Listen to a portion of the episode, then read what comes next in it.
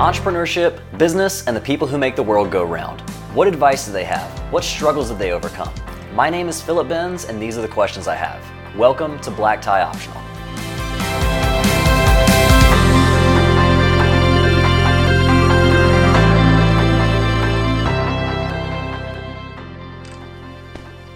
Bill, how's it going? Just, it's going. it's going. I'm here. I'm excited, but uh, being in front of the camera, it's a little nerve wracking. But Right. uh, now, now I can feel everyone's pain that I've been suffer- they've been suffering through for 40 plus years. Exactly. Why? Yeah, that's that's why that's why I figured that you'd be the perfect person to actually do it first. So um, so what I want to do is this is the first time that I'm doing this. Me Yeah. you've talked about this for a while. The Yeah, last time yeah. we saw each other, uh, I did your little interview thing. We had a good time with that. That was great. Yeah. I, I appreciate that. That yeah, awesome. so I wanted to kind of pick your brain, um, learn more about you. Mm-hmm. Uh, we've known each other for years. We don't really work too much together, Yeah. but whenever we do, it's always a good time. So first things first, what's your name and what do you do? I am Bill Goode, and I've been a photographer for 40 plus years. I say 40 plus because I don't want to give the real number out.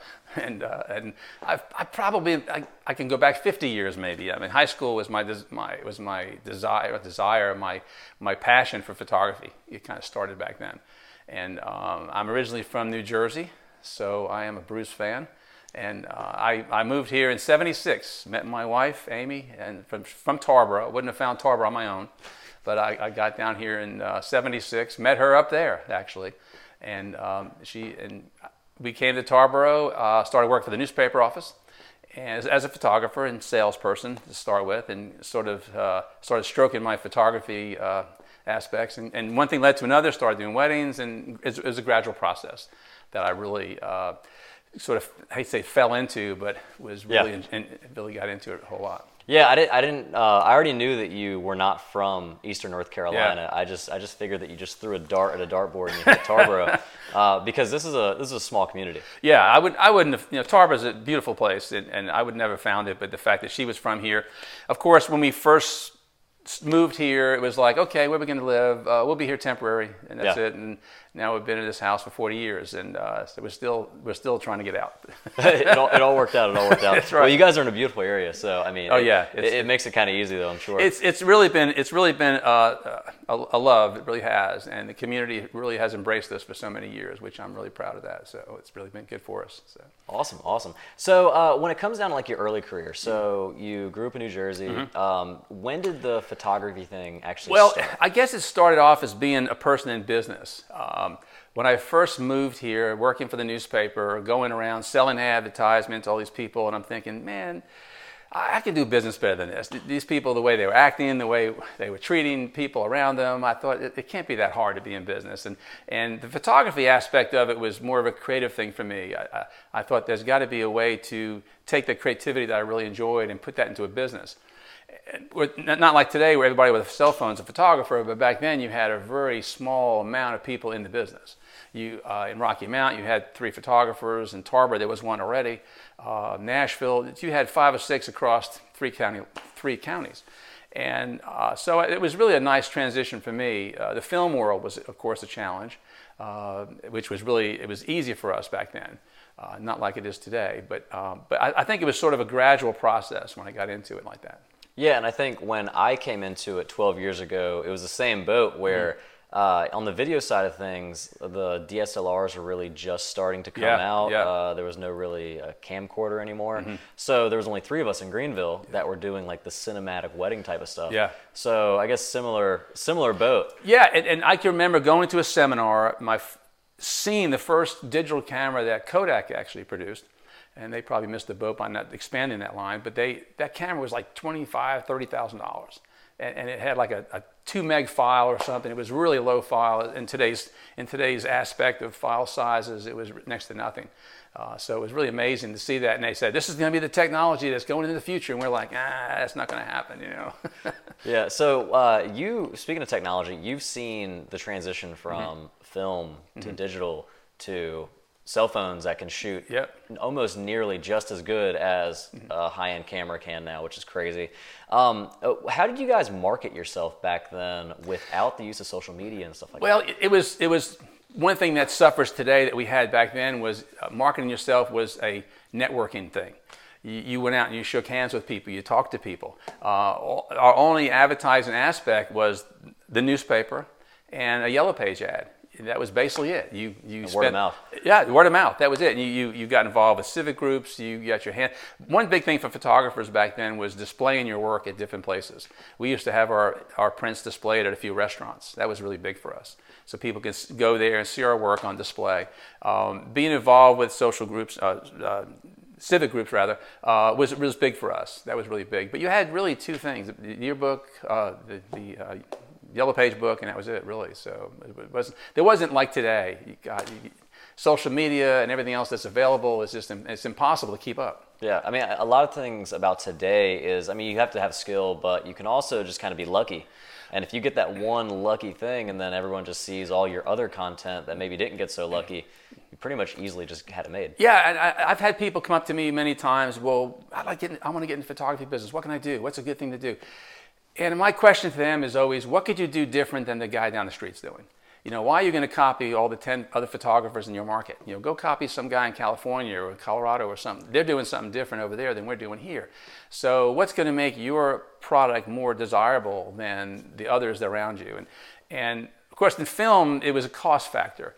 Uh, when you were shooting film, you were more selective. Uh, doing portraits, for instance, it was like, okay, two poses, boom, boom, move on to the next one boom, boom, move on to the next one. Because every time you expose that, that shutter, it's going to cost you $2. And that probably made the skill set. Yeah. Also, there's if you were a photographer back then, a successful one, mm-hmm. then you knew that you knew how to work a camera. Right. Yeah. It wasn't just kind of like let's just hold the shutter down and let's hope for the best. Everything we did back then was done in the camera. We had these bellows lens shades, we had filters, we had vignetters. So you, the, the whole key was let's photograph this family and get it in the camera so we can have machine prints and not pay costly for the prints. There was no retouching back then. It was all done. As soon as you shot the image, it was done. It looked beautiful. People uh, retouching was a bonus. But now it's it's digital. It's all on, on the post end. You had it, the digital images are so crisp and clear in large files that you have to do everything in Photoshop and do everything to, to calm it down. From a shooting point of view, uh, it, of course, we were more selective with film because the cost factors, and we only had 24 in a roll or 12 in a roll, so we had to time that out just right, especially during a wedding. But now with, with photography and digital, it's like spray and pray. Like, you know, just shoot right. a bunch of them, and I'll pick the best one out of the 50, and, and I'll do that one. So it's really kind of a it's, it's a different different world now that aspect. Nice. So at what point did you actually realize like photography is what you want to do? Like, can you remember that, that moment? Uh, you know, I, I, unfortunately, I've been sort of a fly by the seat of my pants kind of guy. And, uh, and when I got into the newspaper business uh, as a um, photographer and salesperson, I sort of transitioned into my own studio. I'd go there in the afternoons and started working, and one thing led to another. I really enjoyed the people. That was really the best part of it. Uh, weddings were my foundation back then. That's when I started in the wedding business. I, I never shot a single portrait in my life. When I opened the, I opened the studio up, I had a, a place in a mall, and never shot a portrait. Uh, I had maybe five or six weddings under my belt. And I think about nowadays it would be suicide to do that. and so, but there wasn't the competition was a big help. I, I, felt like I was bringing something different to the table than what I've seen in my market area that I was in. So I felt like that was really a bonus for me. Coming from a different state where I, I had photographed weddings and, and had done some things that were really sort of way different than what I saw was going on here. I thought maybe maybe this I'll, I'll try it. I I uh, you know when I met my wife, uh, she she was dental hygienist at the time. She had a she had a dog and a car and a job, and I, I had maybe a car and that was it. So I thought, well, we'll a camera too. Yeah, a camera, and we'll stay in Tarboro. So she wins. Uh, this is why we're here. So. awesome. Um, were there any like challenges you faced in the early days? Um, I mean, especially you know, transitioning maybe out of the newspaper mm-hmm. to going off on your own, uh, any challenges that just really stand out that you had to overcome? Yeah, the, the challenge for me was really just being in business. I, I, and that's really the challenge, I think, for a lot of people in the photography business. They have this creativity, they have this art that's behind them and driving them, driving their passion, but they're not good business people. And, and I felt like I was personable, networkable. I, I, like to talk to people. Uh, I didn't have the business skills that I really to run the business like I really should have. You know, so we had some challenges, financial challenges back in the early days that uh, we had to learn the hard way. Uh, to kind of overcome. And so that was, if I had, uh, I'd never gone to college for business courses or anything. I think I had about a year and a half of community college at that time. That was, wasn't my deal. So uh, I just sort of learned uh, as by doing. So that, I think the financial challenge was really for us Um, the creativity challenge really came came really exploded when I got involved with a uh, organization, the Professional Photographers of North Carolina. And I think that's all. That's the only education we had back then was to get involved with uh, groups in our own with our own peers that we can learn from. So that that was the big thing. Yeah, and the the thing about being a business owner is. Uh, I, I, went to school for cinematic arts, mm-hmm. and their whole curriculum was really about moving to Hollywood and making a movie or mm-hmm, yeah. making a, a, rogue documentary and this and that. It was never about making a living mm-hmm. doing what you want to do holding a camera. So learning those business aspects of it. Um, my biggest my biggest business mistake that I have right now is the fact that I'm a professional procrastinator. Um, I will join I the club. Join the club. I will wait. I will wait until the last week before projects due, and then that's kind of when I do my best work. And it sucks. It sucks yeah. for the client. Yeah. Um, but I always meet the deadline. But that's just the issue that I have. Did you ever have like any issues with that? Oh God, yeah. I, I, I was back in the days. I say back in the days. I hate to say where how old I am now, but uh, during during the days when uh, everybody, the kids are gone to sleep, uh, wife's gone to sleep. Uh, I'm up till 11, 12, 1, 2, and I was a night owl. 12, that, that, I did my best work back then. Uh, I'll, I'll, just get the work, I'll, I'll, do the retouching then. I'll get that done then. Or most of my marketing ideas were, were back then. And um, I had these, these marketing moments back, I can remember. Uh, it seems like you get some of the best ideas when you come out of the shower. Oh, yeah, let's do this. This is a great idea. Um, a, a, typical scenario for our family was like that the, the movie Moonstruck, when all of a sudden the wife slaps the guy, boom, smack at, you know, snap out of it. I'd be coming up with some ideas. We should do this. We should, we should do that. And I, she had to bring me down to earth a little bit. So, right. but uh, I'm always, I, I think I, I, get excited about certain things. That was really motivations for me. That worked out really well. And that's always been fun, kind of meeting with you and working with you and stuff like that. Is that you always have like a genuine energy, like you know, you're you're, you're actually excited to be there. It's not just like, oh yeah, I'm gonna make some money doing this today, and uh, that, that's that, I'll see you later. I think that's part of it. That's that's why we're in the business. To uh, I think the the business itself is is energy to begin with. And, and that to me, I, I, if I can convey that energy to the subjects in front of me, I, I think it all comes together. Uh, one of the biggest things that I really enjoy doing during weddings, especially, was I want to make sure I know everybody who I'm working with. And I went through this process one time, this, took this class, and it was really awesome where I, I was able to remember the, the bridal parties, guys and girls, remember all their names. You know, I got their names the day before. More power to you. Uh, yeah, and, I, and, so I'm, I'm, in, I'm doing the photography for the group. Hey, John, move over here. Susie, move here. And they're like, oh, they got more excited about that than the images I was producing, which was, I think it, that, that communication with the people was very important. How important do you think is the communication side of things as far as like, you know, the personality, especially with a wedding day? Uh, you're coming in there and typically this is the first time you're either meeting the couple, definitely the first time you're meeting the bridal party mm-hmm. and the mm-hmm. families and stuff like that. Um, I mean, the skill side of things is important, mm-hmm, but mm-hmm. being a people person. Yeah, I, I, think the people person part that that really came about with me just trying to connect with them. I want, always wanted to be part of the family. I wanted to be like the family photographer. I wanted to be. A, I didn't want to be a guy that was on the outside looking in. So sometimes going to the rehearsal dinners was important for me. I have a chance to kind of sit back, survey the situation, watch people, uh, especially when they were in the church and and when I was trying to tag the names to the people. And so when I got to the wedding, I was just I was one of the guys. I was with them, and I think that made a big difference. And and some if you, if you're not a social person, if you don't like to talk to people, it's not the business to be in. You yeah. got you, you, got, you got to be able to connect with people. I think too from that, especially in the wedding market when you have, and weddings especially. There was one thing that a lot of photographers back then were, were bailing out of weddings. They just didn't like the, the, heat of it. They didn't like the actual aspect of the, the chance of something going wrong. But one photographer friend uh, from Rocky Mount, a guy by the name of Will Bragg, who's been a staple in Rocky Mount for many, many years, he told me that weddings are the only thing that you can do that people see you work they actually see you out there doing things because there's a lot of people watching what you do. So that, that actually was a foundation to get other business. That is true. I never even thought about that part. Yeah. Yeah. You're doing portraits, you're doing commercial work, you're, you're, in, you're in the middle of a, a small group of people. But when you're out there doing a wedding or big events, a lot of people are watching what you do. You so I think it's important. yeah, yeah, yeah, it's important to dress the right way, to approach the right way, be professional. I, I see a lot of unprofessionalism, I think, nowadays in the wedding market. Yeah, there's a it's it's unprofessional to an extent, but then like there's the super laid back nature of it as well, to where yeah. it's like you know you're still going to to work. Yeah, you know, yeah, You yeah, have to have yeah. a little bit of sense of pride about yourself, Sure. and your work, and this and that. Yeah, I'm there to do a job, and I'm not there to go ahead and have a, an, an hour meal with the family. It's just it does. I'm here to, to be able to capture what's going on, and and if I'm not ready for that, because every time you do take that one moment's break, you grab something off the table, and somebody's yelling at, "Hey, come over, shoot this," and Yeah. you got to stop what you're doing and go ahead and jump in there and do that. So it's really kind of, uh, and that's why uh, weddings are a whole different animal, I think, too. And and unfortunately, uh, somebody who starts the photography business, they feel like weddings is the a wedding is their first initial stepping stone into the business.